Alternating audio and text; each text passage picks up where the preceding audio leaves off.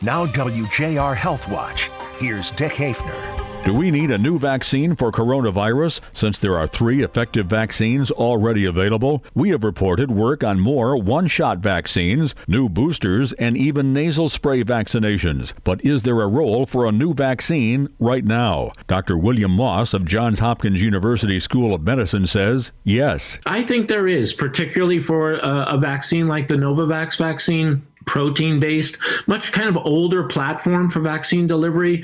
I've heard uh, from some of my colleagues taking care of patients that they have some patients who would feel more comfortable uh, with a, Nova, uh, a Novavax type vaccine. Selling a new vaccine to the public wouldn't be easy. Many have expressed doubt, even fear, of the messenger RNA vaccine produced by Moderna and Pfizer because it was rushed in for emergency use. Dr. Paul Kilgore of the Wayne State University School of Pharmacy points out that mRNA was available as a base for a COVID vaccine because it's been in development for many years. Work on the mRNA vaccines has been going on as long as 15 years. One of the things that this highlights is that I think the scientific community needs to do a much better job at communicating out the work that's going on so that when we do develop a new vaccine or a new approach, we can communicate this out and educate people about it ahead of time. New boosters may be available for the next round of vaccinations, and Dr. Moss thinks the older platforms would lead to greater acceptance by the doubters who fear complications, like inflammation of the heart experienced by a small number of those who have received the Moderna and Pfizer shots. I'm Dick Hafner for WJR Health Watch.